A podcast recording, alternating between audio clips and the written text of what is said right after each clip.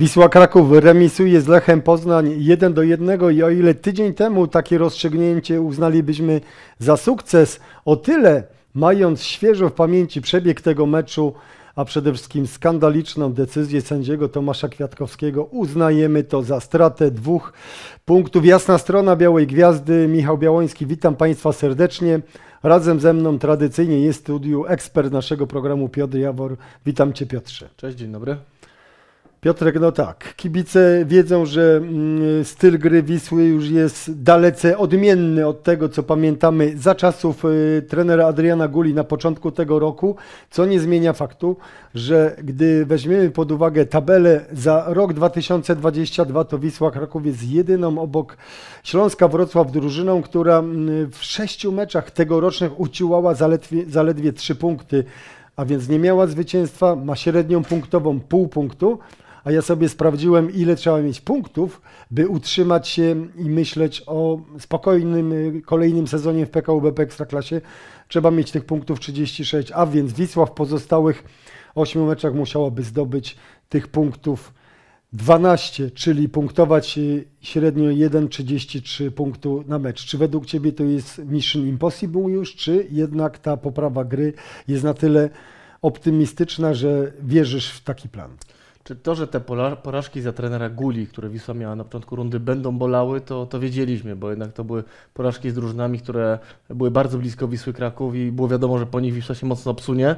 I o ile ja dwa, trzy tygodnie temu mówiłem, że, że Wiśle będzie bardzo trudno utrzymać się w Ekstraklasie, to dalej uważam, że to jest bardzo ciężkie zadanie, jednak w tej grze wiele się zmieniło. Bardzo dużo, e, pamiętasz jak rozmawialiśmy tutaj po meczu z Legią, gdzie nie było za bardzo czego się chwycić, jeżeli chodzi o optymizm, tak myśleliśmy w tych trzech meczach z Lechią, z Pogonią i z Lechem, jak Wisła uciła punkt, to będzie nieźle. A tak naprawdę Wisła Kraków była bardzo blisko zdobycia czterech punktów, ma już dwa i ta gra Naprawdę, no, gdybyśmy teraz zerowali sezon, chociaż tego nikt y, na nieszczęście Wisły nie zrobi, to z tą grą Wisła to jest taka drużyna na miejsca 10-8 moim zdaniem, bo, bo ten Lech został mocno postraszony. Ja nie mówię, że on został stłamszony, czy że został zdominowany, ale rzeczywiście widać było po trenerze Skorży i jego zawodnikach, że, że liczyli chyba trochę na łatwiejszą przeprawę w Krakowie.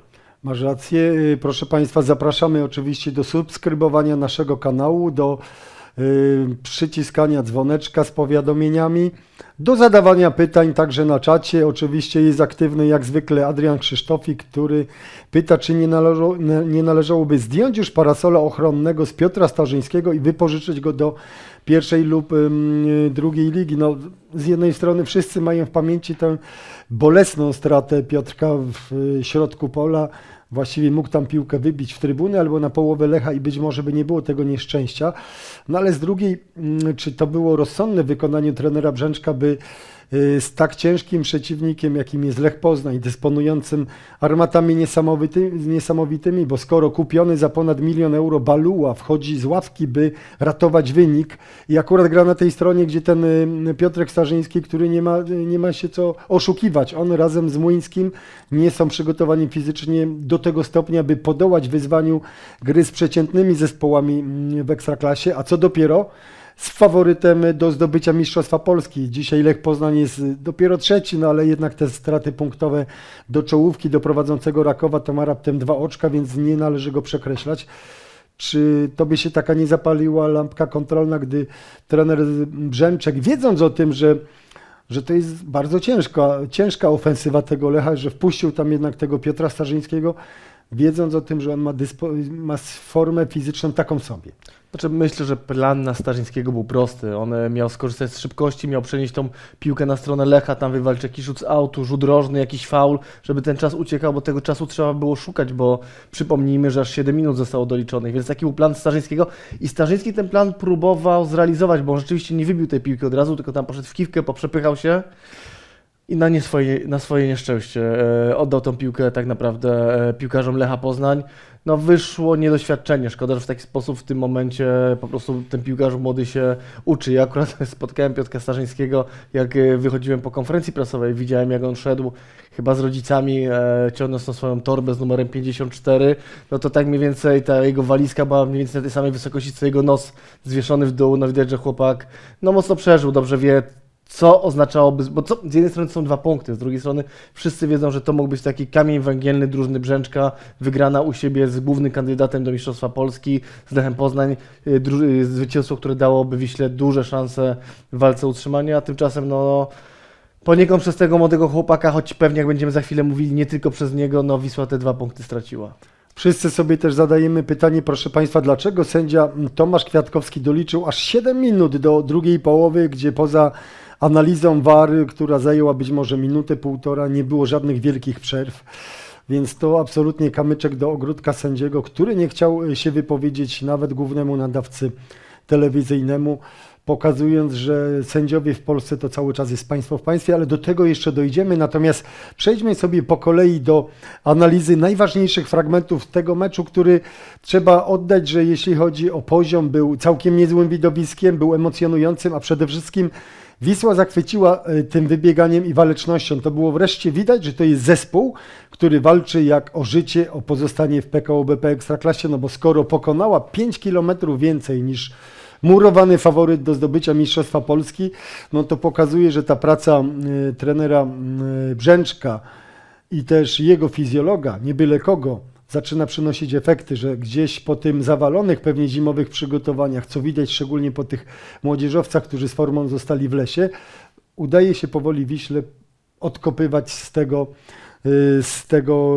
y, z tej zapaści, jaka była na początku roku. Zaraz zobaczycie Państwo y, grafikę y, z zachowaniem Marko Poletanowicza, który nie przygotowywał się w Wiśle Kraków, tylko w Rakowie Częstochowa. To jest właśnie ten moment, gdy on poradził sobie z dwójką przeciwników. Tu puszcza piłkę między nogami Dawida Kownackiego i gdzieś tam takim wyrzutem nogi potrafi za chwilę podać y, w pole karne. I zobaczycie też Państwo za chwilę konsekwencje tej waleczności tu Poletanowicza, który pokonał ponad Piotrek 11 km w tym meczu i wykonywał stałe fragmenty gry w spo, sposób mistrzowski. Tu po podaniu Poletanowicza piłka trafiła 77, to widzicie, widzicie Stefana Sawicza, a on świetnie odegrał w tempo do Zdenka Ondraszka, który znakomicie się od, odkleił od Milicza stopera Lecha Poznań i strzałem z lewej nogi, czyli jego słabszej, teoretycznie, jak to mawiają piłkarze, do tramwaju wpakował piłkę w okienku dalszego roku. No, akcja marzenie, tym bardziej Piotrek zaskakująca, że kilkadziesiąt sekund wcześniej Kobra, Ondraszek miał znakomitą sytuację z prawej nogi, z bliżej jeszcze do bramki i nie trafił w ogóle światło bramki. Tu jednak pokazał, że potrafi się odgryźć. Tak, ale kluczem tu był rzeczywiście Poletanowicz. Mi on w tym meczu w ogóle bardzo zaimponował już w Gdańsku, bo widać, że to jest piłkarz, który po pierwsze potrafi dyrygować, a po drugie on się nie boi. On wszedł do tej wiślackiej szatni i on już powoli tych piłkarzy ustawia, e, krzyczy na nich. Tak jakby poczuł, tak jakby ktoś mi powiedział, słuchaj, e, masz być tutaj głównym architektem utrzymania drużyny w Ekstraklasie. Jeżeli on to usłyszał, to wziął to sobie do serca i to widać.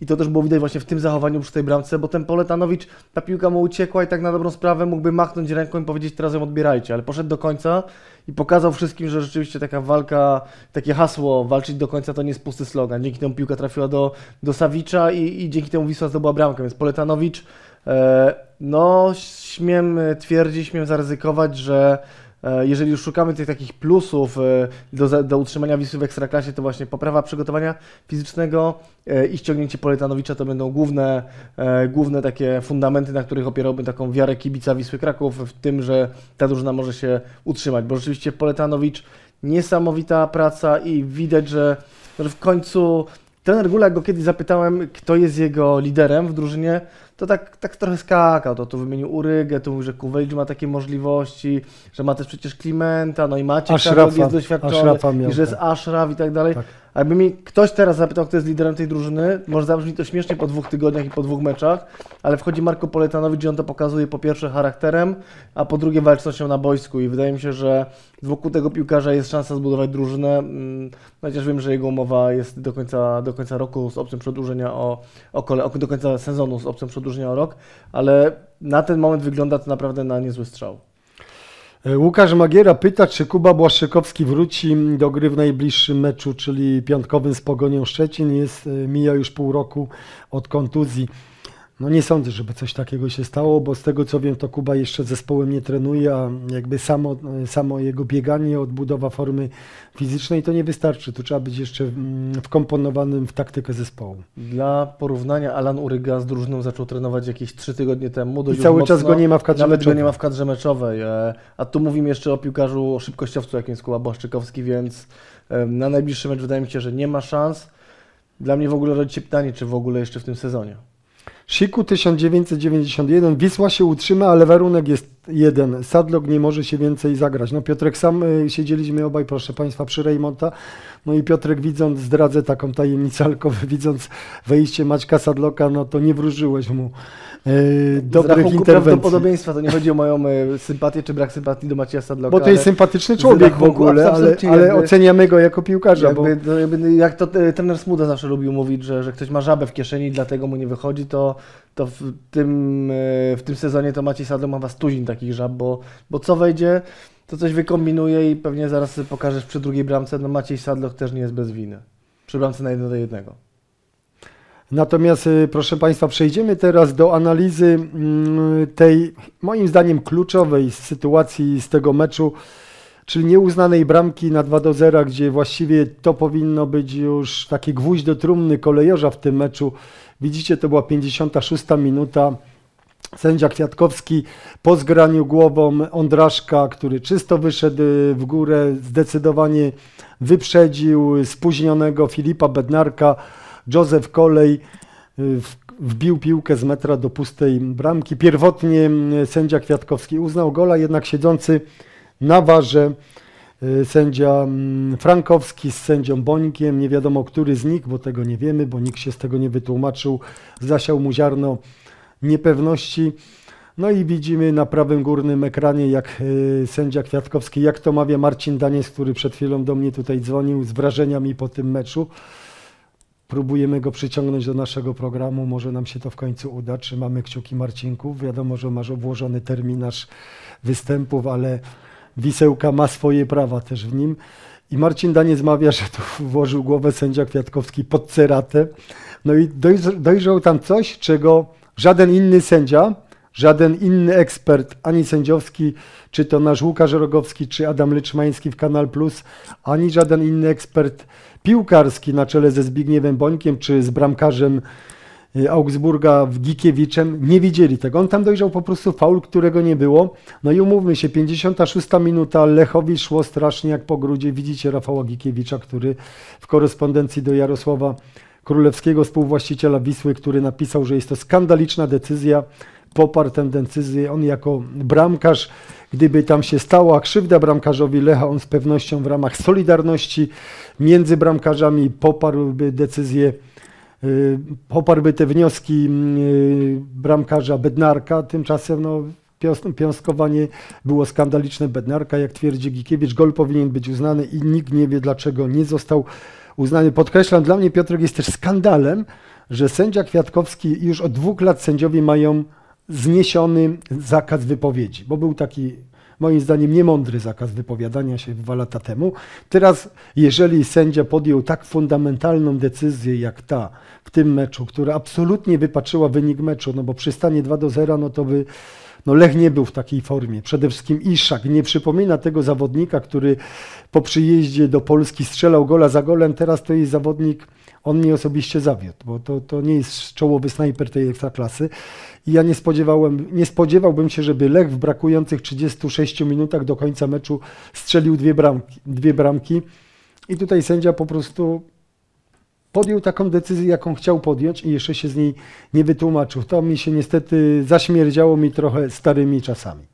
No nie, no to jakby no, nic dodać, nic ująć, no bramka heca po prostu, no czegoś takiego nie można robić, to, to, to, no, to jest skandaliczna decyzja, ja naprawdę rozumiem już, ja chyba wiesz co, jestem bardziej w stanie zrozumieć sędziego bodajże Jarzębaka, który kiedyś e, przepuścił taką piłkę, która tam z metr wyszła za Tak, linię. w meczu Wisła-Legia. Tak. Metr za linię Bo bramkową można miał na tyle tak. blisko, że to trwało ułamek sekundy. Tak, mógł się zagapić, zdekoncentrować, ale w momencie, kiedy mamy VAR, idziesz, masz czas, nikt cię nie goni z tym VARem, masz 30, 40 sekund, masz półtorej minuty, dwie, ile chcesz, oglądasz, podejmujesz decyzję I potem jeszcze nie chcesz powiedzieć, z czego to wynikało. No okej, no ja rozumiem, że jakieś argumenty w głowie sędziego Kwiatkowskiego były, więc czemu miał ich nie wyartykułować do wszystkich kibiców, którym tak naprawdę się to należało? Bo, no nie wiem, no ja jeżeli e, podejmę jakąś decyzję, zawalę sprawę, ale wydaje mi się, że mam jakieś swoje racje w tym, no to po prostu próbuję powiedzieć. Czemu, trener, e, czemu sędzia Kwiatkowski na to nie zdecydował? Nie wiem, ale no niestety no, takie spiskowe tory w tym momencie się będą mnożyć i to nie jest dobre dla całej polskiej piłki. Pamiętasz y, taką sytuację, gdy mm, w- o spadku Arki Gdynia, o, o spadku, ruchu Chorzów w meczu z Arką Gdynia zadecydowała bramka strzelona ręką tak w sposób Rafała ewidentny Siemaszki, tak. Rafała Siemaczki, którą, którą to bramkę uznał, uznał y, sędzia Musiał, Tomek y, i wtedy Zbigniew Boniek, ówczesny prezes PZPN-u mówił, no nie mamy waru. Ten war miał spowodować, że mm, no nie będzie takich po prostu takiej grandy w biały dzień. Tymczasem jest war, na który PZPN wydaje grube miliony, grube miliony rocznie i okazuje się, że, że co my będziemy musieli mieć jeszcze, nie wiem, y, komisję weryfikującą war, żeby, żeby nie, nie było takich skandalicznych decyzji. No tak, no szczególnie, że jest, e, są sędziowie przed monitorem, sędziowie, sędziowie na boisku, ludzie, którzy to obserwują i no, gdybyśmy tak patrzyli czysto teoretycznie, to tego typu zagranie nie ma prawa przejść przez to sito. No po prostu uznaje się bramkę i tyle. Czemu było inaczej? Może gdzieś kiedyś sędzia Kwiatkowski się wytłumaczy. Michał Kudłacz pisze tak, że błąd trenera Brzęczka polegał na przesunięciu koleja na prawą obronę w końcówce meczu. Dwie korekty w linii obrony to było zbyt dużo. Zamiast Sadloka powinien był wejść Szota za Gruszkowskiego. Trzeba oddać, że Gruszkowski znowu zagrał dobre zawody, yy, znowu nabiegał sporo. Natomiast faktycznie tam y, kolej, no to kolej nie jest szybkościowcem. On, zaraz zobaczycie Państwo, państwo zresztą grafikę z jego fantastycznymi, wręcz epickimi interwencjami. No to jest ta interwencja, która zabrała bramkę Iszakowi. Gdzieś się rozciągnął tak, że... Cieszył się po tym, jakby sam zdobył bramkę. Dokładnie, no, no to, to po prostu wyjął piłkę z siatki, można powiedzieć. Natomiast przesunięcie go na prawą stronę, gdzie jednak trzeba operować przód, tył, yy, pokonywać trochę większe dystanse niż operując w polu karnym, no to on był jednak yy, tym pierwszym, który tam Balui nie zatrzymał. Yy, Maciek Sadlok, do tego też dojdziemy, też mógł się dużo lepiej zachować w tej sytuacji. No i pytanie, czy tutaj yy, Michał Kudłacz nie ma racji, że trener Brzęczek mógł jednak troszkę inaczej tymi zmianami pozarządzać.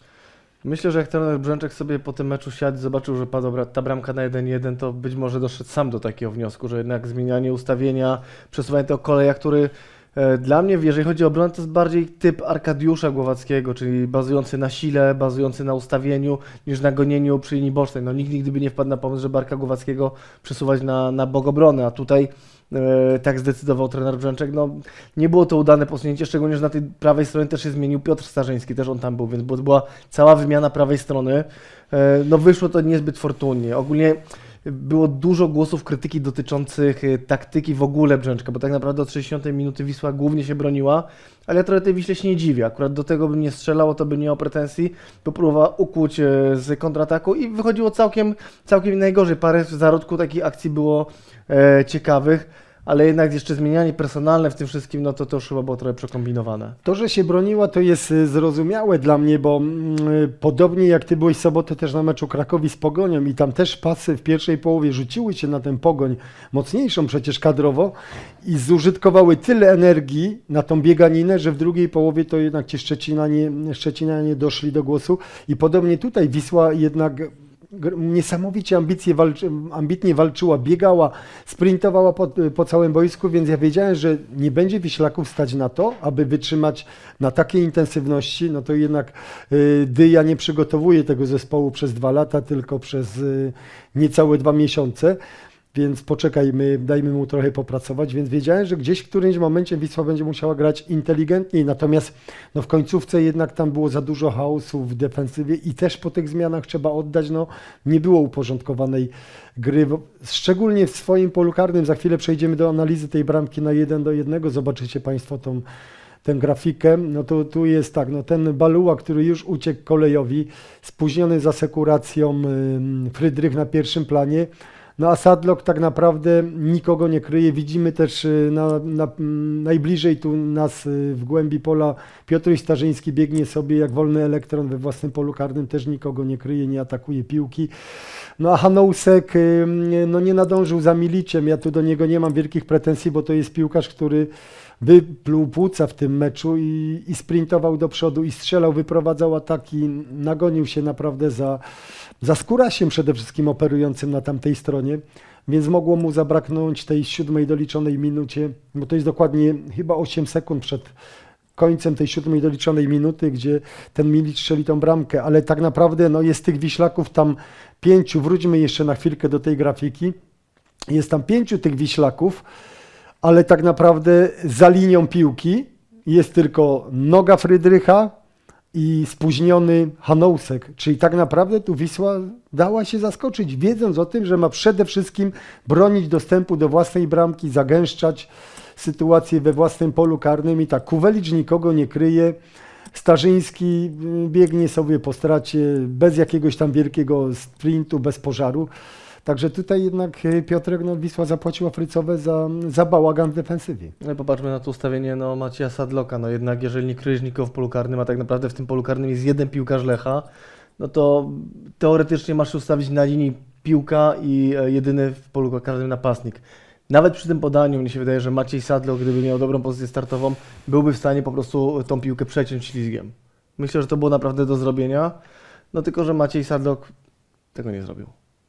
Dokładnie, tylko pytanie się też rodzi, dlaczego było doliczonych aż 7 minut. Ja jak zobaczyłem tą siódemkę, to sobie pomyślałem tak, czy się sędziemu czasami nie pomyliły połowy, bo w pierwszej połowie, gdy tam y, zadymienie z opraw ograniczyło widoczność, no to sędzia doliczył do tej pierwszej połowy 4 minuty, moim zdaniem trochę za mało, bo sama przerwa na oddymienie trwała gdzieś ze 4, no ale w drugiej połowie nie było podstaw absolutnie do doliczania 7 minut. No tak, dwie interwencje lekarzy może. To Marcin Daniec się nawet śmiał w rozmowie ze znajomymi, że to, jak zobaczył tą siódemkę to, siódemkę, to powiedział tak, to nie jest 7 minut doliczonych, tylko doliczone dopóki nie wyrównają.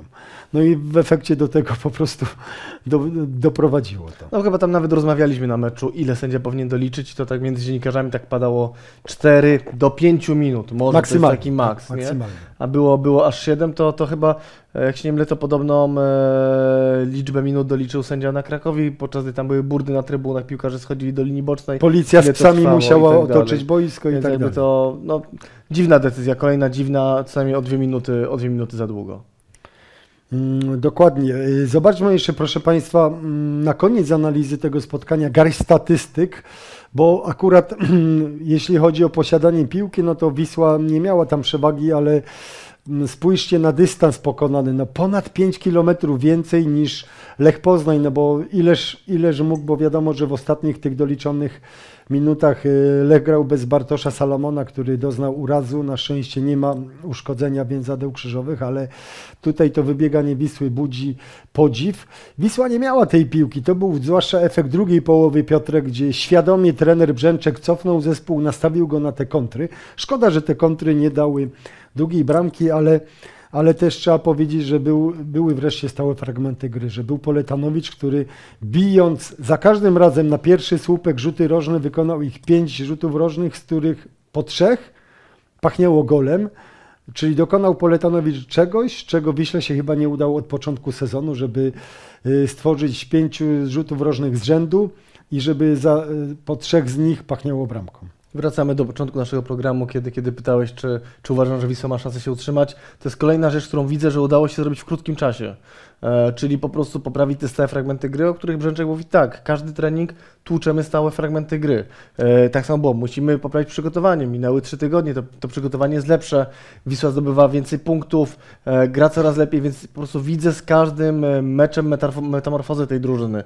Gdyby Wisła zremisowała tutaj 1-1 z Lechem po słabym, beznadziejnym meczu, no to rzeczywiście patrząc w tabelę, patrząc w punkty, patrząc kogo jeszcze ma na rozkładzie jazdy, pomyślałbym, że, że będzie bardzo ciężko się utrzymać. Ale teraz ja nie mówię, że Wis- Wisła dalej chyba według mnie ma mniej niż 50% szans na utrzymanie, albo jest w okolicach tych 50% szans na utrzymanie, ale jednak jest dużo rzeczy, których można się złapać i powiedzieć ciągnijcie nas do góry nad tą, nad tą kreskę.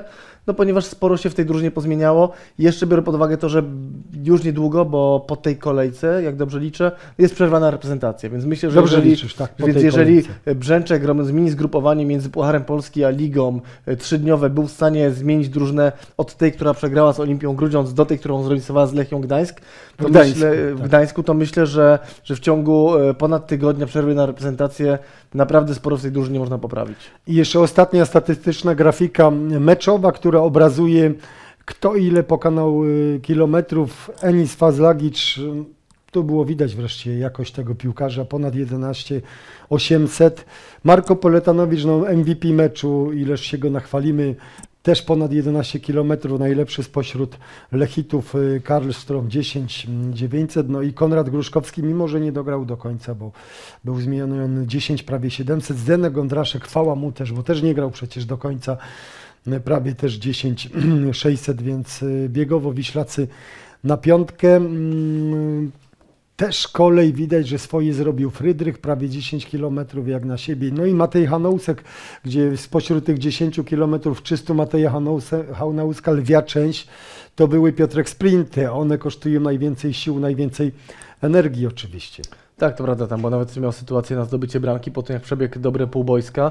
Jak patrzę na to zestawienie, chociażby pod tym kątem, to widać, że mm, zaczynają nieźle wkomponować się ci nowi piłkarze Wisły Kraków. Już mówimy o Fazlagiczu, w końcu niezły mecz. Poletanowicz już się go nachwaliliśmy. Kolej, dla mnie no to jest zawodnik numer dwa, jeżeli chodzi o ten mecz. Naprawdę bardzo dobre, bardzo dobre zawody.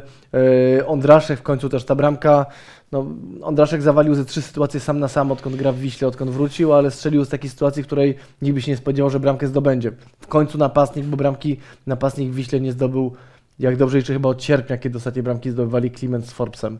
E, więc no, coś się ruszyło, a szczególnie ten środek pola wygląda inaczej. Ten, ten Fazlagic jest w stanie powygrywać trochę e, główek. To, to, że Poletanowicz dobrze rzuca w pole karne, też wynika z tego, że tych zawodników do krycia w polu karnym ze strony Wisły jest, jest więcej, bo tych centymetrów brakowało. A do tego Poletanowicz to tak myślę, że to jest kolejny człowiek, którego powinien zaprosić do Turbo Kozaka i zdobędzie całkiem sporo punktów, jeżeli chodzi o precyzję, precyzję kopnięcia piłki. Proszę Państwa, zanim przejdziemy do kolejnych pytań z czata, posłuchajmy, co na konferencji pomeczowej y, powiedział trener Wisły Kraków Jerzy Brzęczek. Ostatnie pytanie ode mnie. W kadrze meczowej nie było Michała Skwarki i Jana Klimenta. Kwestie e, sportowe czy, czy coś innego? Jeżeli chodzi o Michała e, Skwarkę, wczoraj e, niestety doznał zatrucia żołądkowego, biegunka i, i nie mógł być w kadrze. Jeżeli chodzi o, o, o, Jana, nie był w kadrze meczowej, nie był również e, Hugido, ale to nie oznacza, że ci zawodnicy nie są ważni. To są zawodnicy bardzo ważni, widzę codziennie jak pracują i jestem pewien w tym, tego, że, że w następnych spotkaniach będą również e, na boisku i będą e, dla drużyny robić dobre rzeczy, strzelać bramki. Mamy teraz coraz większą rywalizację, wracają zdrowi, e, kontuzjowani zawodnicy, tak więc e, te decyzje dla mnie osobiście z powołaniem już tej kadry meczowej 20 są coraz trudniejsze, a więc z tego się bardzo cieszę. Piotrek, no kto wie, kto wie, czy nie będzie właśnie największym atutem Wisły w tej rozpaczliwej walce o pozostanie, o ligowy byt, ta właśnie szeroka ławka, no bo kto by sobie pomyślał, że jeszcze za czasów Adriana Guli, że nie ma nie tylko na boisku, ale w ogóle na ławce nawet tego tria, Szkwarka, Kliment i jeszcze Dorhugi. Wisła ma kim brać. Jeszcze dojdzie do tego Alan Uryga. Być może za tydzień, dwa jeszcze się zacznie pojawiać w drużynie Kuba Błaszczykowski. No to, to jest pięciu piłkarzy, a do tego jeszcze może ta zapaść formy Muńskiego nie będzie trwała też wiecznie. Na pewno nad tym Leszek Dyja pracuje, więc ta możliwość rotacji nowej energii z zaplecza drużyny powinna dać taki zastrzyk tej drużynie. Tak, ale tylko pod warunkiem, jak Szkwarka i Kliment zaczną grać dobrze w piłkę, bo w tym momencie są nazwiska, które mają nabitych dużo minut w Ekstraklasie, ale e, jeżeli będziemy szukali głównych winnych tego, gdzie Wisła Kraków się dzisiaj znajduje, to byliby to właśnie Kliment i Szkwarka, więc e, e, ja nieprzypadkowo zapytałem trenera Brzęczka o Szkwarkę i Klimenta i byłem niemal przekonany, że powie mi, że po prostu są kwestie sportowe. Szkwarka, ok, ma jakieś zatrucia, Kliment no po prostu z napastnika numer jeden w tym momencie nie jest nawet napastnikiem numer trzy w Wiśle Kraków. Ja się tego, temu nie dziwię, bo e, przez ty, tygodniami czy miesiącami opowiadano nam o tym, że jak Kliment się przełamie, to już w ogóle klękajcie narody, co to się nie będzie działo. Tylko, że tygodnie leciały, drużyna się obsuwała w tabeli, a Kli- Kliment dalej bramki nie strzelał, więc e, na dziś Jan Kliment, ja się nie zdziwię, jeżeli on z tej ławki rezerwowych się po prostu nie podniesie, no ponieważ przegrywa z Fernandezem, przegrywa z Ondraszkiem, e, dużo do ofensywy wnosi Sise, będzie stawiany na nogi Manu, więc ta konkurencja zrobiła się naprawdę spora. Savic sobie nieźle radzi na środku, więc Jan Kliment, y, dużo przed nim y, pracy, żeby w ogóle wskoczyć do, do meczowej kadry. A jeszcze trener Brzęczek nie wyklucza, że być może się pojawi jakiś zawodnik z rynku ukraińskiego, bo wiadomo, że FIFA otworzyła takie okienko, aby ci, którzy uciekają przed wojną, którzy z jej powodu nie mogą tam występować, żeby mogli w dowolnej chwili dołączyć do klubów y, z zachodniej części Europy. Ale proszę Państwa, posłuchajmy m, dłuższej, dłuższej analizy meczu w wykonaniu Jerzego Brzęczka. Na pewno ta bramka wyrównująca mm, w tym ostatnich sekundach doliczonego czasu boli, ponieważ przeżywamy to już jak gdyby takie pewne déjà vu, ale, ale myślę, że e, silne drużyny w takiej sytuacji wychodzi, wyjdą, wychodzą obronną ręką. Jestem spokojny o to, że, że mm, ta drużyna jest bardzo silna i pomimo tych wszystkich niedogodności i różnych interpretacji wydarzeń wojskowych przez, przez e, sędziego, my walczymy to, że, że będziemy dalej w Ekstraklasie. Dziękuję. Dziękuję. Zapraszam do zadawania pytań. Piotrek Jawor. Dobry wieczór. Poniekąd pan wywołał moje pytanie, bo chciałem zapytać o dwie najbardziej takie kontrowersyjne decyzje sędziego, a mianowicie bramka dla Wisły na 2 do 0 nieuznana i przedłużenie meczu aż- o 7 minut. Czy, czy, czy pan widział te powtórki meczu y, tej bramki i czy co pan myśli na temat tak długiego czasu? Przed, przed chwilą mieliśmy połączenie na żywo z, w kanałem Plus e, i jak gdyby pan sędzia Neczmański stwierdził, że, że ta bramka powinna być prawidłowa. W moim odczuciu, jeżeli sobie przypomnę sytuację z Warszawy, gdzie zinterpretowano, zi- zinterpretowano tą sytuację jako przegrany pojedynek e, Frydrycha, wszystko jest ok. Dzisiaj przegrywa pojedynek bramkarz, bramkę zdobywany, zdobywamy. Taka sama sytuacja w moim odczuciu, dwie różne interpretacje, tak więc każdy z nas popełnia błędy, my trenerzy, piłkarze, sędziowie, ale myślę, że są panowie, panowie w wozie warii. To jest dla mnie zastanawiające, że akurat w tych ostatnich spotkaniach te decyzje przy takich samych sytuacjach najczęściej są na, na niekorzyść Wisły. Nie wiem. Pomimo, pomimo wszystkiego mm, my mamy tą świadomość swojej, swojej coraz większej siły i tego, że tego typu rzeczy na pewno nas e, nie wytrącą z tego, co chcemy osiągnąć e, w następnych spotkaniach, e, ale myślę, że również jako klub ci zawodnicy zasługują na obiektywizm. I tylko o tyle proszę panów sędziów. Dziękuję.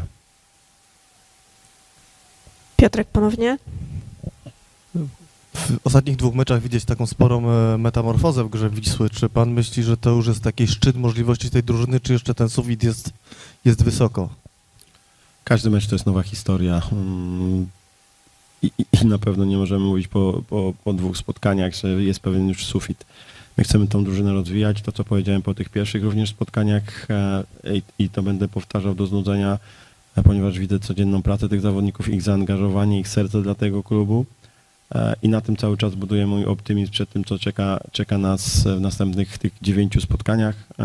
To dzisiejsze spotkanie pokazało, e, jak, jak ta drużyna walczy, z jakim zaangażowaniem. Oczywiście popełniamy błędy, ale nad tym będziemy pracować, ale, e, ale myślę również, że, że kibice, wszyscy ci, którzy są związani z naszym klubem, e, widzą, że, widzą, że warto wspierać tych, e, tych ludzi e, i tylko w taki sposób, w tej, tej takiej jedności, wzajemnym mm, wspieraniu się damy radę uratować Ekstraklasę w tym sezonie dla, dla Wisły Kraków.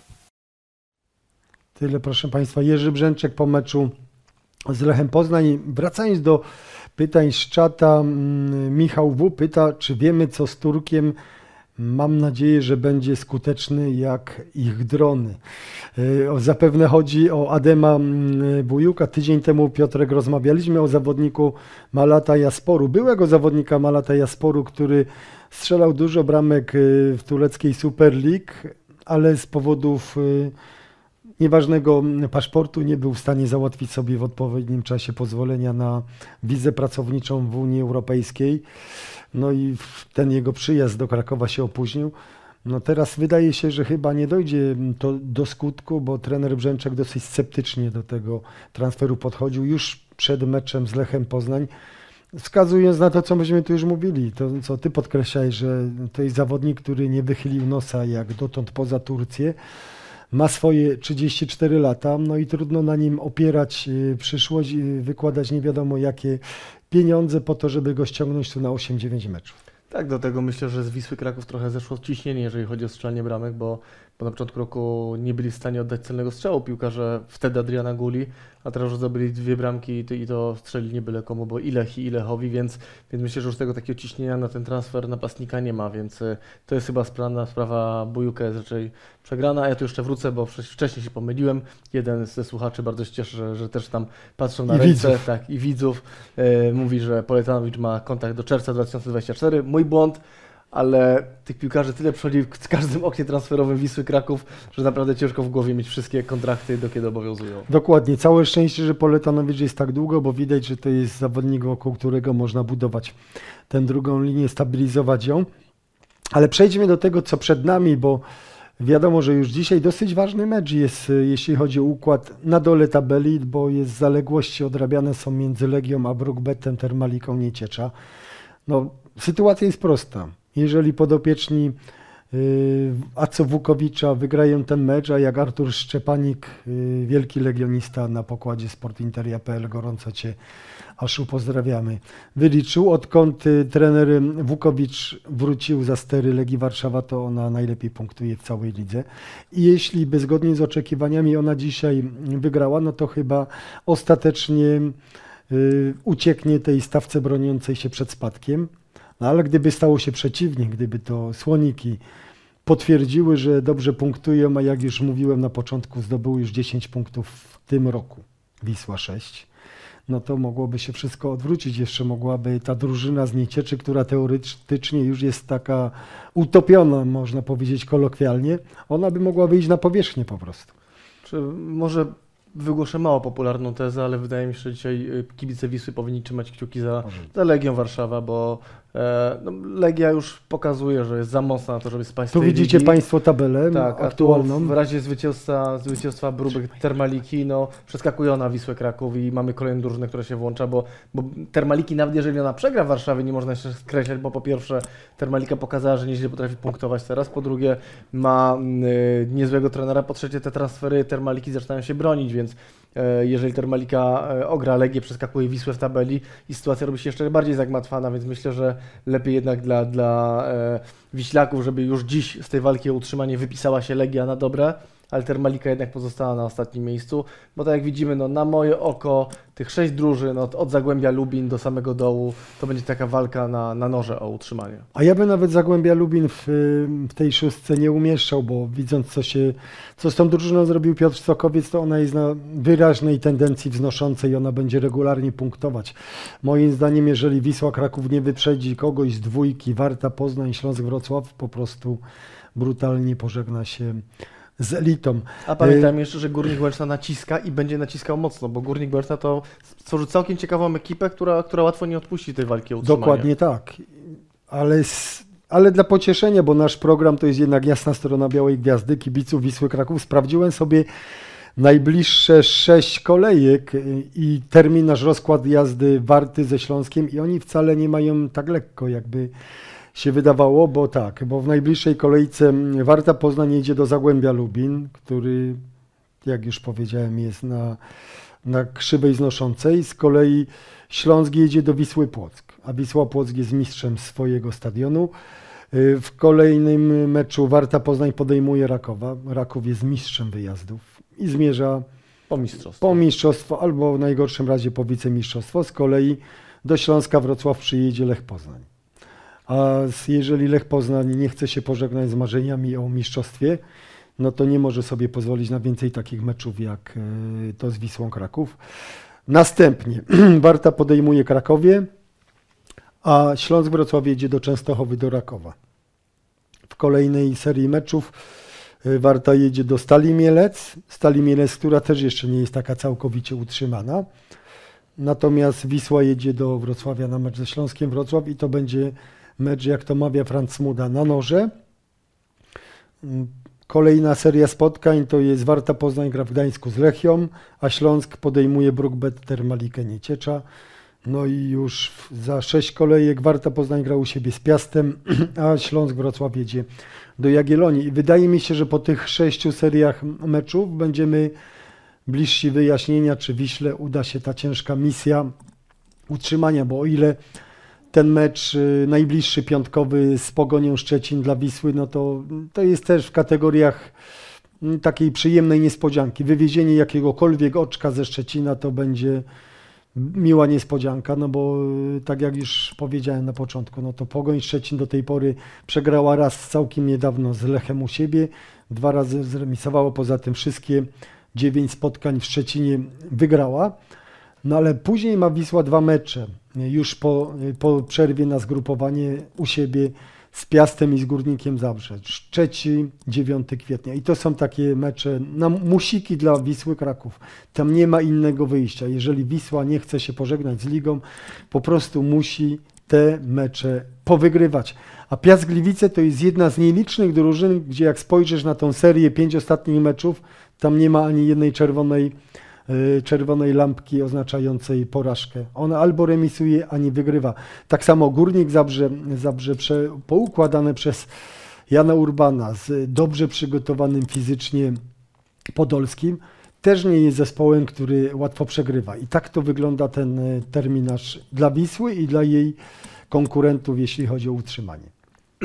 Łatwo na pewno nie będzie. Znaczy, nie zgodzę się z tą twoją tezą, że za sześć kolejek będzie już. Znaczy, za sześć kolejek Wisła może być pogrzebana, ale za sześć kolejek nie wyjaśni się, czy się utrzyma. Albo będzie cały czas walczyła o utrzymanie i to ciężko, albo po prostu się okaże, że już jest 7-8 punktów pod kreską i raczej jest mm, pozamiatane. No Wisła te trzy najbliższe mecze, te trzy mecze, które były, ta seria, te dwa i trzeci, który ją czeka, miała przetrwać. Na razie prze- przetrwała jest na dwa punkty, co jest całkiem niezłym wynikiem. Jeżeli by się udało cokolwiek ugrać w Szczecinie, to już naprawdę można mówić, że, że Wisła wyszła no, starczą z tych pojedynków. E, Później Wisła musi zrobić to, o czym mówimy od początku sezonu i czego nie zrobiła. Musi mieć jakąś serię zwycięstw. Ja nie mówię o serii 6-7 wygranych spotkań, ale takie no, absolutne minimum 3-4 wygrane mecze. Żeby uciłać tych naście punktów w kilku spotkaniach, to było naprawdę coś, bo teraz, o ile się nie mylę, to Wisła miała chyba góra dwa wygrane mecze z rzędu. No taka seria to żadna seria tak naprawdę, więc jakby no, te, te remisy są w miarę optymistyczne, bo z moc- mocnymi zespołami w tym momencie, ale bez wygrywania spotkań Wisła w tym momencie nic nie zrobi. I to trzeba, tak jak mówisz, zacząć od e, meczu już właśnie z Piastem, mecz z Górnikiem Zabrze. To są spotkania, które Wisła absolutnie musi wygrać, bo no nawet po- popatrzmy teraz, jeżeli by Wisła zdobyła 6 punktów e, w dwóch najbliższych spotkaniach, no to momentalnie jesteś nad kreską i jest zupełnie inna rozmowa. No ty rozdajesz karty. Dokładnie to, co się stało z Legią Warszawa, która niedawno była niemalże na równi w tym wyścigu słabeuszy z Wisłą Kraków, ale wygrała między innymi z Wisłą i odskoczyła z tego grona. Błażej 55 pisze tak, że. Wisła Kraków ostatni mecz na wyjeździe wygrała w październiku w Zabrzu z Górnikiem 1 do 0 po bramce Frydrycha zamieszkła przeszłość, zamieszłość szczęśliwej, tak, zamieszkła przeszłość. Ty byłeś y, przy Kałuży, widziałeś Pogoń Szczecin z bliska i powiem Ci, że nie skazywałbym Wisły na pożarcie z prostej przyczyny. Ta Pogoń nie wydaje mi się już fizycznie być taka nie do zatrzymania, jak jeszcze parę tygodni temu. Jest tam chyba jakiś wyraźny kryzys, na przykład Kamil Grosicki, który jest po koronawirusie, nie ma tej dynamiki, tego gazu, tego odejścia, y, któ- którymi to cechami dawał y, portowcom y, bramki, asysty. Y, Też na innych pozycjach, no Zachowicz, no to, no to nie jest jakiś Nie, szczyt jest- marzeń napastnika. Wydaje mi się, że tutaj Wisła ma, ma mocniejszą stronę, nawet ta Wisła, która słynie z braku y, bramkostrzelnego napastnika. Być może będziemy świadkami y, sensacji, do jakiej ostatecznie przez między innymi błąd sędziego nie doszło w meczu z Lechem Poznań. Budujące dla, dla kibiców Wisły jest to, że e, to nie jest tak, że Wisła te dwa ostatnie mecze zremis- zremisowała szczęśliwie. Wisła zremisowała, bo na te remisy zasłużyła i nie jest wykluczone, że na to samo może sobie zasłużyć w Szczecinie, bo y, Krakowia, gdy przegrała z Pogonią, była po prostu wynikowo skrzywdzona. Krakowia była lepsza w tym meczu, w pierwszej połowie zdecydowanie przeważała.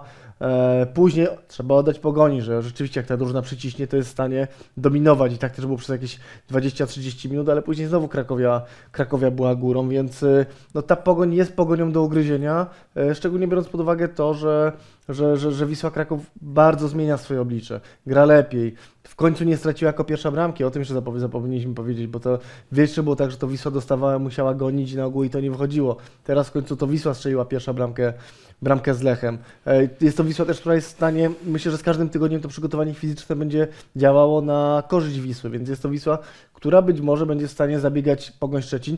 A pamiętajmy też o tym, że to nie powiedziane tak, że Wisła teraz naładowała baki do, do takiego stopnia, że do końca sezonu na tym dojedzie, więc może teraz jest górka przygotowania fizycznego i tej górki nie można zaprzepaścić, tu trzeba zacząć punktować. Więc e, oczywiście, Pogoń jest faworytem, absolutnie, ale myślę, że Wisła jest w stanie coś e, stamtąd przywieźć, a cokolwiek przywiezie, to jest naprawdę na plus. Ale nie jest też tak, że Pogoń jest na tak zwanym musiku, no bo wiadomo, co tam się dzieje, tak? Tam jest wszystko na jeden punkt między, między Rakowem, Pogonią, a mm, Lechem Poznań na punkt, dwa punkty. I strata punktów z kimś, z takim zespołem y, z, czerwonej, z tej czerwonej części tabeli, no to jest coś, czego, czego się nie da już później nadrobić, bo tak jak y, ktoś ze znajomych mi powiedział, a konto Lecha Poznań, że nie wiem czy nie Radek Nawrot, że Mistrzostwa Polski nie zdobywa się w Szczecinie y, pokonując Pogoń, tylko właśnie Mistrzostwo Polski zdobywa się w takich meczach jak z tymi zespołami broniącymi się przed spadkiem, bo jeżeli tam nie zapunktujesz za trzy, no to już później tego możesz nie odrobić w żadnym meczu, więc kto wie, czy tak od strony mentalnej dla Wisły Kraków nie jest to przewagą, że raz, że masz taką trochę złość mm, sportową po tym, że uciekły ci te punkty w ostatniej sekundzie spotkania z kolejorzem, wiesz, że zostałeś skrzywdzony ponownie przez sędziów jedziesz tak do tego Szczecina zupełnie w takiej pozycji, no bez przymusu. No, nawet jak przegrasz, no nic się wielkiego nie stało. Trzeci zespół od końca przegrał z wiceliderem, który za chwilę może znowu być liderem, bo to tam się zmienia co kolejkę. Ja widziałem wczoraj, z uwagą oglądałem, jak Raków Częstochowa miał połknąć na podwieczorek Stal Mielec, a były ciężary niesamowite. Tam przez chwilę gol, błąd bramkarza, 1-1. Mm, Stal Mielec, która nie ma nie wiadomo jakiej ofensywy, tam zagrażała co chwilę. I naprawdę to było, to nie było takie spokojne zwycięstwo. Oczywiście Raków miał przewagę, miał więcej sytuacji, ale szło jak po grudzie, gdyby Mateusz Dowiek nie, nie, nie, wyko- nie, nie wypracował tego rzutu karnego, którego, którego jego kolega z, zamienił na bramkę, kto wie jakby się to skończyło. I myślę, że Pogoni może być równie ciężko w meczu z Wisłą Kraków. Tak, ale z drugiej strony na przykład weźmy tak hipotetycznie sytuację taką, że Wisła przegrywa w Szczecinie, a te drużyny, które uciekają, wygrywają. I Wisła w tym momencie jest 5 punktów pod kreską. 5 punktów pod kreską już zaczyna ciążyć i to tak e, dość mocno, więc e, to są takie sytuacje, że jednak, e, no, zgodzę się z Brzęczkiem, że jednak czeka go do końca, ile to zostało, 10 finałów, tak? Że też te wszystkie mecze, mm, myślę, że... 9, 9, Dziewięć, bo jest czyli 25 10 było. meczów już za nami. tak, no i tak te I jeżeli gdyby Wisła by, by przegrała, a Śląsk z Wartą by powygrywały, to już nie będzie 5, tylko 6 punktów. 6 punktów pod No to kreską, to już jest to dramat, są takie tak. po, po, po, poważne straty, a takiego układu się e, nie można wykluczyć, więc to wszystko gdzieś tam działa psychologicznie, więc myślę, że to jakby i Pogoń nie może patrzeć, że gra z Wisłą Kraków, Wisła nie może patrzeć, że gra z Pogonią, no po prostu są to e, kolejne mecze, w których trzeba punktować, ale jakby mam takie poczucie tego, że jeżeli Wis, Wiśle odjedzie ta, ta, ta, ta, ta cała grupa drużyn, to to może być taki naprawdę psychiczny dołek, z którego już może ona nie podnieść. No, no jest, jest coś na rzeczy, bo faktycznie no, Wisła Płock, do której jedzie Śląsk Wrocław, ona już jest praktycznie utrzymana, bo ma 36 punktów, z 36 punktami. Przy tak wyrównanej stawce tam na dole tabeli się nie spadnie, bądźmy szczerzy, bo gdyby dzisiaj kalkulujemy, że jeżeli Wisła sobie doda do aktualnego swojego dorobku 12 punktów brakujących y, dziew- dziewięciu kolejkach, no to się utrzyma, no to Wisła Płock jest utrzymana, więc na pewno tam determinacja będzie po stronie Śląska Wrocław. No, ale jest nowy Który trener ma nowego trenera Płock, A tak, Płock też jest nowy trener, więc myślę, Tak. że, że znaczy nikt pewnie, tak jak wcześniej mówiłeś, że nikt, nikt by się nie spodziewał, że tak Stal Mielec się postawi e, Rakowowi i Rak będzie, Raków będzie miał tak ciężko. Tak samo myślę, że e, taką Stalą Mielec chciałaby być e, Śląsk Wrocław e, w meczu z Wisłą Płock. Niesamowitą zadyszkę po zatrudnieniu Piotra Nowaka, albo pomimo tego, że zatrudnienie Piotra Nowaka ma jeszcze Jagiellonia, czy tylko, że ona ma 30 punktów, a więc o 6 punktów więcej od Wisły, czy ty byś upatrywał jeszcze ją w gronie kandydatów do ewentualnego spadku? E, Na pewno na, na miejscu kibica Jagiellonii Białystok bym nie, spo, nie spałbym spokojnie, bo jak na razie ten projekt mnie nie przekonuje, absolutnie. Eee, Jagiellonia nie jest w stanie wygrać meczu. Eee, ma duże problemy ze strzeleniem bramek, ma jeszcze większe problemy w obronie, eee, więc y, nie jest powiedziane, że... No, pamiętasz sezon, w którym spadło pod y, Beskidzie Bielsko-Biała, tak? Które miało tam wejść do Tak. ósemki spadło na dziewiąte miejsce i nagle się okazało, że dołek był tak duży, że to pod Beskidzie zleciało później z ligi, więc no, nie da się w tym momencie wymiksować z tej walki utrzymanie takiej drużyny jak Jagiellonia Białystok. Wesper przypomina, że Pogoń nie potrafi grać Wisłą, jeśli walczy o mistrzostwo. Zawsze przegrywała z nią mecze. To właśnie na Pogoni Wisła przerwała serię 10 porażek z rzędu, pamiętasz, za czasów początków przy Rejmonta trenera Skowronka. No, no, myślę, że takie szukania pozytywów e, wśród kibiców Wisły e, w sytuacji, kiedy są, są pod kreską, będzie, będzie dużo więcej. E, Ja, ja patrzę na to, jak grają oba zespoły. Widziałem oba mecze i uważam, że Wisła Kraków, porównując ostatnią kolejkę, nie ma drużyny słabszej. Nie, nie gra słabiej, bo drużynę może ma słabszą. Nie gra słabiej od Pogoni Szczecin. Patrząc jeszcze na, na sprinty z meczu Wisła z Lechem, no to tu widać też kolejny raz robotę mm, trenera DI, bo Wisła miała prawie 2 km sprintów ogółem y, bez 60 metrów, a Lech zaledwie kilometr 800. Podobnie jeśli chodzi o szybki bieg, Wisła miała ponad 8 km, prawie 8200, a kolejorz nie, mm, ledwie 7800. Więc y, tu widać, że przygotowaniem Wisła idzie w górę. Najszybszym piłkarzem w ogóle w meczu był Momo Sise, który y, rozwinął prędkość 33 km, przepraszam. Jest jeszcze Michał Skóraś, który rozwinął prędkość 34 400. Momo Sise robi postępy. W tym meczu też mógł się podobać. Wisła zaczyna mieć kim straszyć, bo Poletanowicz dorzucił stałe fragmenty gry. Jest Sise. y, Nieźle wygląda Ondraszek, który do tej swojej atletyczności, waleczności dorzuca sytuacje podbramkowe. Dorzucił wreszcie bramkę i to zdobytą lewą nogą. Więc tak, ta pogoń na pewno nie może spać spokojnie przed tym piątkowym wieczornym meczem. Masz w końcu jakieś wachlarze w ofensywie, bo wcześniej to, no, no, no, gdybyśmy zapytali kibica Wisły Kraków, czym straszyła Wisła Adriana Guli, e, z czegoś nie wymiksowuję, bo my zwolennikiem tego trenera, ale jak patrzę z perspektywy czasu, to czym straszyła ta Wisła? No, może chęcią do grania piłki Michala Skwarki do Jana Klimenta, tylko na chęciach się kończyło i nic poza tym. Jakby ta drużyna, po niej e, nie pozostaje żadne wspomnienie, ani stałe fragmenty gry, ani skrzydła. No może skrzydła Jeboacha w takie fragmenty, ale wynikało one głównie z umiejętności indywidualnych tego piłkarza. Ani prostopadłe e, podania, ani dominacja w środku pola, nic. A tutaj mijają 2-3 mecze i zaczynamy widzieć plusy. Oczywiście stałe fragmenty gry wynikają głównie z tego, że świetnie ułożoną nogę ma Poletanowicz, ale ma, bije nieźle te piłki. E, Swoją drogą, żeby tak grać te piłki, to też trzeba mieć zawodników, którzy zblokują piątkę, zblokują bramkarza, są w stanie e, poprzepychać e, innych zawodników w polu karnym.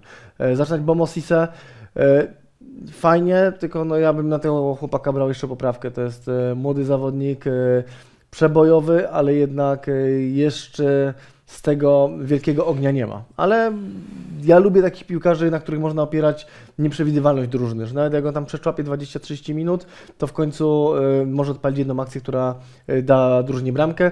Druga rzecz, jaką zwróciłem Momosise, pierwszy jego mecz w Wiśle, fatalnie w obronie. No po prostu tak jakby święta krowa, zero defensywy, a w meczu z Lechem widziałem parę razy zasuwał, wracał się do obrony. Y, To jest na plusy. Widać, bo- że trener Brzęczek pracuje nad tym. tak, znaczy przede wszystkim widać, że ma posłuch u zawodnika, bo, bo to, że y, mu powiedział wracaj do tyłu, wracaj się, no to, to, to, to jest norma, bo to ja też bym powiedział, gdybym był trenerem, a nie mam nawet trenera klasy B.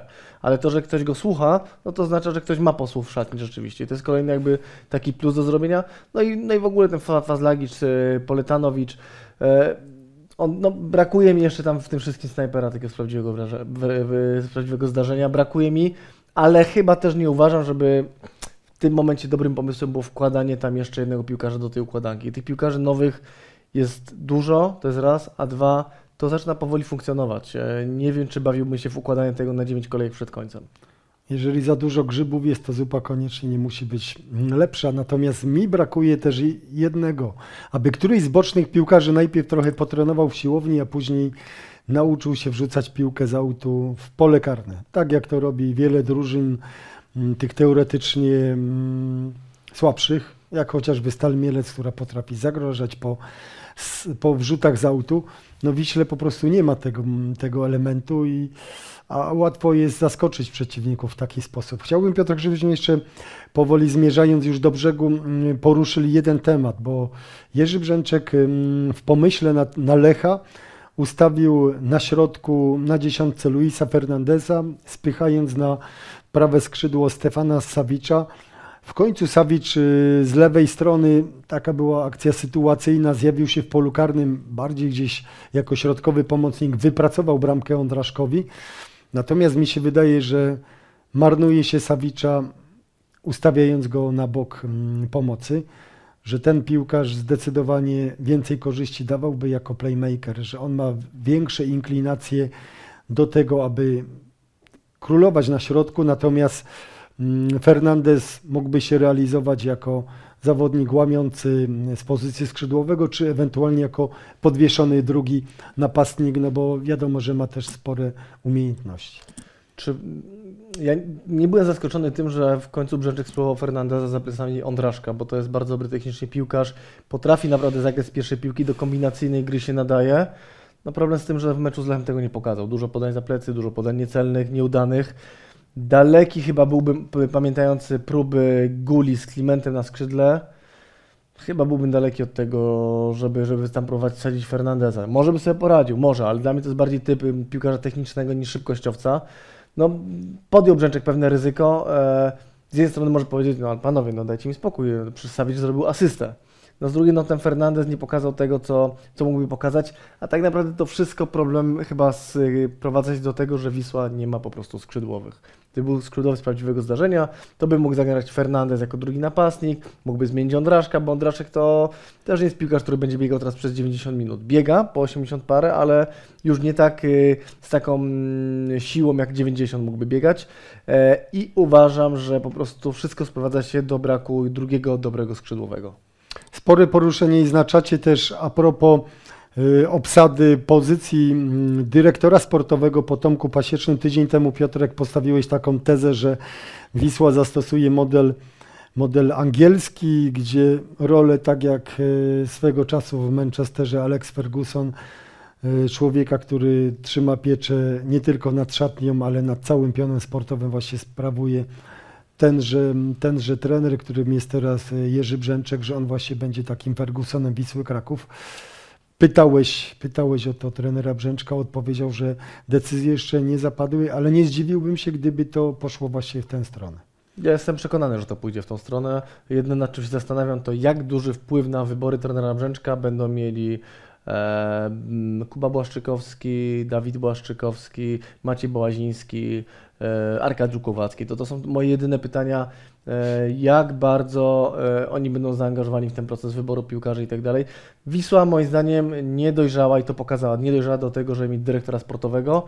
Jeżeli miałby być człowiek zatrudniony na tych zasadach jak Tomasz Paścieczny, rzeczywiście szkoda pensji. Naprawdę szkoda pensji, bo jeżeli e, nie uzgadnia się z dyrektorem sportowym albo no, nie bierzesz sobie bardzo jego zdania pod uwagę przy zatrudnianiu trenera, tylko się mówi, że bierze się Jerzego Brzęczka, oczywiście mógł to być trafny wybór. Wygląda na to, że na razie jest to obiecujący wybór, no to jednak no, widać, że ten klub no, może nie każdy klub musi mieć dyrektora sportowego, no może to tak nie musi funkcjonować, może to zostawmy po prostu takiemu komi- komitetowi, tylko no problem jest jeden, że ten komitet funkcjonując jak funkcjonuje przez dwa, prawie trzy sezony nie dał powodów do tego, żeby powiedzieć panowie robicie, albo inaczej, macie nosa do wyboru piłkarzy. Okej, może Excele się zgadzają, może te słupki się zgadzają, to są ludzie, którzy angażują swoje pieniądze, jest dużo dobrych rzeczy robionych, ale przebudowa drużyny to moim zdaniem e, jest najgorszy element w tym momencie obecnego zarządu i obecnych właścicieli Wisły Kraków. Najważniejsze by rozwiązanie, które zostanie przyjęte, czy z dyrektorem sportowym, jakąś nową osobą na tym stanowisku, czy z Jerzym Brzęczkiem łączącym te dwie funkcje, co przez y, trzy lata funkcjonowało w Krakowie, gdzie Michał Probierz był wiceprezesem do spraw sportowych i trenerem. To chyba chodzi o to, żeby to było trwałe, tak? a nie takie na 5, 6, 7 miesięcy, jak ta misja ratunkowa, nas do tego już ponad trzyletnia misja ratunkowa przyzwyczaiła, no bo no, trudno kogoś rozliczać za 6-7 miesięcy, to musi być jednak proces, a tu widać, że w Wiśle Kraków nie ma tego procesu, no bo każdy trener, jeżeli odstrzeliwany jest po 7 miesiącach, dyrektor pasieczny też był po 7 miesiącach odstrzelony, no nawet jeżeli on się zdecydował na to, żeby dać wolne Felicjo Brown Forbesowi, który w końcu wyleciał z klubu karnie, można powiedzieć, no to ktoś taką decyzję pasiecznego w górze, czytaj prezes Dawid Błaszczykowski powinien weryfikować. No, Tomku pasieczny- pasieczny, hola hola. Ale co ty chcesz zrobić? Chcesz tu zrobić kolonię wypoczynkową y, z klubu sportowego broniącego się przed degradacją? No nie możemy pozwolić na coś takiego. No tak, no przypomnijmy, że jeżeli nawet by to była decyzja Tomasza Pasiecznego, no to e, była ona tylko powieleniem decyzji, którą wcześniej zarząd Wisły podjął e, w poprzednim oknie transferowym, robiąc, robiąc dokładnie to samo, czyli pozwalając Forbesowi nie trenować w oczekiwaniu, w oczekiwaniu na transfer. Znaczy, ja myślę że dzisiaj, że jakby chyba nie ma sensu się bać dyrektorów sportowych e, w Wiśle Kraków i potem zastanawianie się, kto kogo ściągnął, jak ściągnął, kto miał na co jaki wpływ. Właściciele Wisły mają swoje pieniądze, dbają o te pieniądze, uważają, że są w stanie tą drużynę podnieść e, własnymi siłami e, z pomocą teraz Jerzego Brzęczka. Myślę, że nie ma się co łudzić, że jakiś dyrektor sportowy zostanie tutaj zatrudniony. Ja nawet e, nie, chyba już bym nie chciał, żeby został zatrudniony, bo dla mnie to byłby to tylko i wyłącznie taki zderzak dla obecnego zarządu. Wolę chyba grać otwarte karty i powiedzieć, panowie, was będziemy, was, my czy, i, trans- i przede wszystkim kibice Wisły Kraków będą e, za miejsce drużyny w tabeli rozliczali. To, że mm, Jerzy Brzęczek przejął lejce, jeśli chodzi o pion sportowy Wiśle Kraków, to widać chociażby po tym odstrzelonym pomyśle Adema Bu- Bujuka, bo piszący o tym Piotrek Koźmiński na pewno tej informacji sobie nie wysał z palca, tylko sprawdził to wszystko, więc widać, że przed nastaniem ery Jerzego Brzęczka ktoś realizował ten pomysł, żeby ściągnąć Turka do Krakowa. Teraz Brzęczek po prostu puknął tą osobę w głowę i powiedział, co, co my chcemy tutaj zrobić, że los być albo nie być w Ekstraklasie Wisły ma zależeć od 34-letniego bezrobotnego Turka. No panowie, zastanówmy się i pracujmy z tym, co mamy, nad tym, co mamy, rozwijajmy tę kadrę, którą mamy i zobaczymy, co z tego wyjdzie, a nie dorzucajmy kolejne grzyby do, do tej zupy. Proszę Państwa, dzisiaj powoli będziemy mm, zmierzać do brzegu. Jest y, pytań, ożywionej dyskusji na czacie y, jeszcze więcej. Bardzo dziękujemy za to zaangażowanie. Jeszcze raz zachęcam do lajkowania, do subskrybowania, do przyciskania dzwoneczka. Y, Nas, najbliższy odcinek Jasnej Strony Białej Gwiazdy wyjątkowo nie będzie we wtorek, już wytłumaczę dlaczego. Naszym y, honorowym gościem będzie znów były selekcjoner, człowiek, który Wisłę Kraków prowadził wielokrotnie, Franciszek Smuda i to na jego wniosek robimy program w poniedziałek o godzinie 12 z uwagi na to, że mecz Wisły nie jest y, w sobotę ani w niedzielę, tylko już w piątek i nie chcemy, by wrażenia po tym meczu się przeterminowały, by niejako ten mecz y, stał się nieświeżym. A więc widzimy się już w poniedziałek o godzinie 12. Y, Za dzisiaj dziękuję Piotrkowi Jaworowi. Dziękuję. Ja nazywam się Michał Białoński. To była jasna strona Białej Gwiazdy.